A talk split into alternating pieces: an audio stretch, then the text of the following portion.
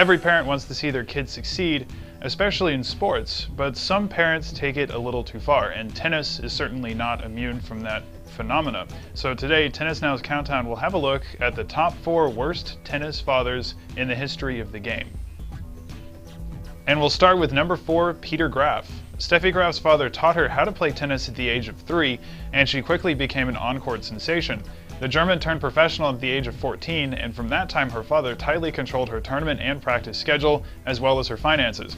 Over the years, he earned the nickname Papa Merciless because of how hard he pushed his daughter.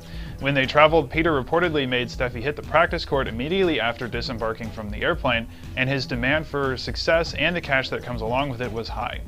Then, in 1995, Peter was arrested for income tax evasion. Authorities raided their home in Mannheim, Germany in search of evidence, and Steffi was interviewed for eight hours about the situation.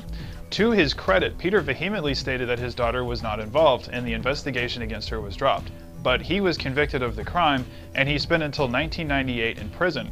Now, for the next two years after the trial, Steffi constantly fielded questions from the press about it. Yet, despite the unpleasant off court distractions, the German still won six Grand Slam titles in that time period. Number 3. Marinko Lucic.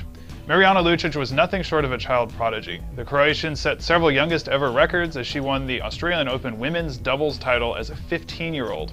She also made the semifinals of Wimbledon in 1998 and reached a career high of number 32, and looked poised for a great career until she dropped from the game in 2003.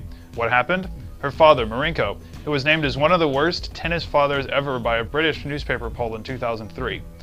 In a 2006 interview with the New York Daily News, Mirjana said her father was physically and verbally abusive, saying that Marinko started hitting her when she was five.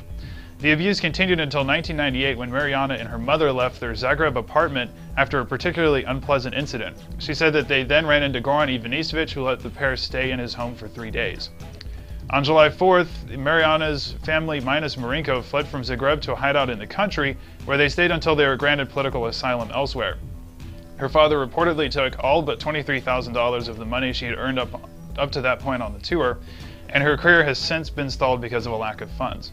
Yet Mirjana is back on the tour, and she is ranked within the top 120. Number 2. Jim Pierce. In 1993, Sports Illustrated featured a cover story named Why Mary Pierce Fears for Her Life. When Mary turned pro in 1989, she was known just as much for her talent as she was for her father's behavior. In the cover story, the French woman admits that her father hit her, and he was also known to be verbally abusive. The Women's Tennis Council banned Jim from attending any tour tournaments at the 1993 French Open after he choked her cousin and screamed at her during a match.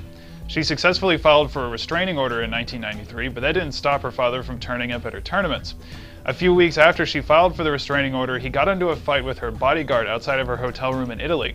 Photos of him were also distributed to security guards at tournaments so that they could watch out for him. All of this prompted the WTA to pass the Jim Pierce rule, which prohibits abusive behavior on the tour. Since then, they have apparently reconciled.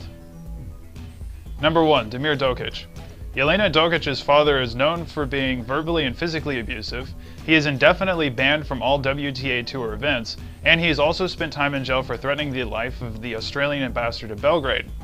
Damir has a long list of incidences at tournaments. He was removed from Wimbledon in 2000 after he smashed a journalist's phone, and he was thrown out of the US Open later that year for being abusive to the staff. In July of 2009, he was sentenced to 15 months in prison for threatening the Australian ambassador, for causing public endangerment, and for illegal possession of weapons. All because he wanted the ambassador to force Australian newspapers to stop publishing stories about his alleged abuse. All of these incidences have led to the father and daughter becoming estranged over the years, although they've also recently reconciled the relationship. Now, fortunately, we don't really hear too many stories about parents acting this way these days, which is great for the game and its players, and also for spectators. So, as always, thanks for watching, and we'll see you next week. Have a good day.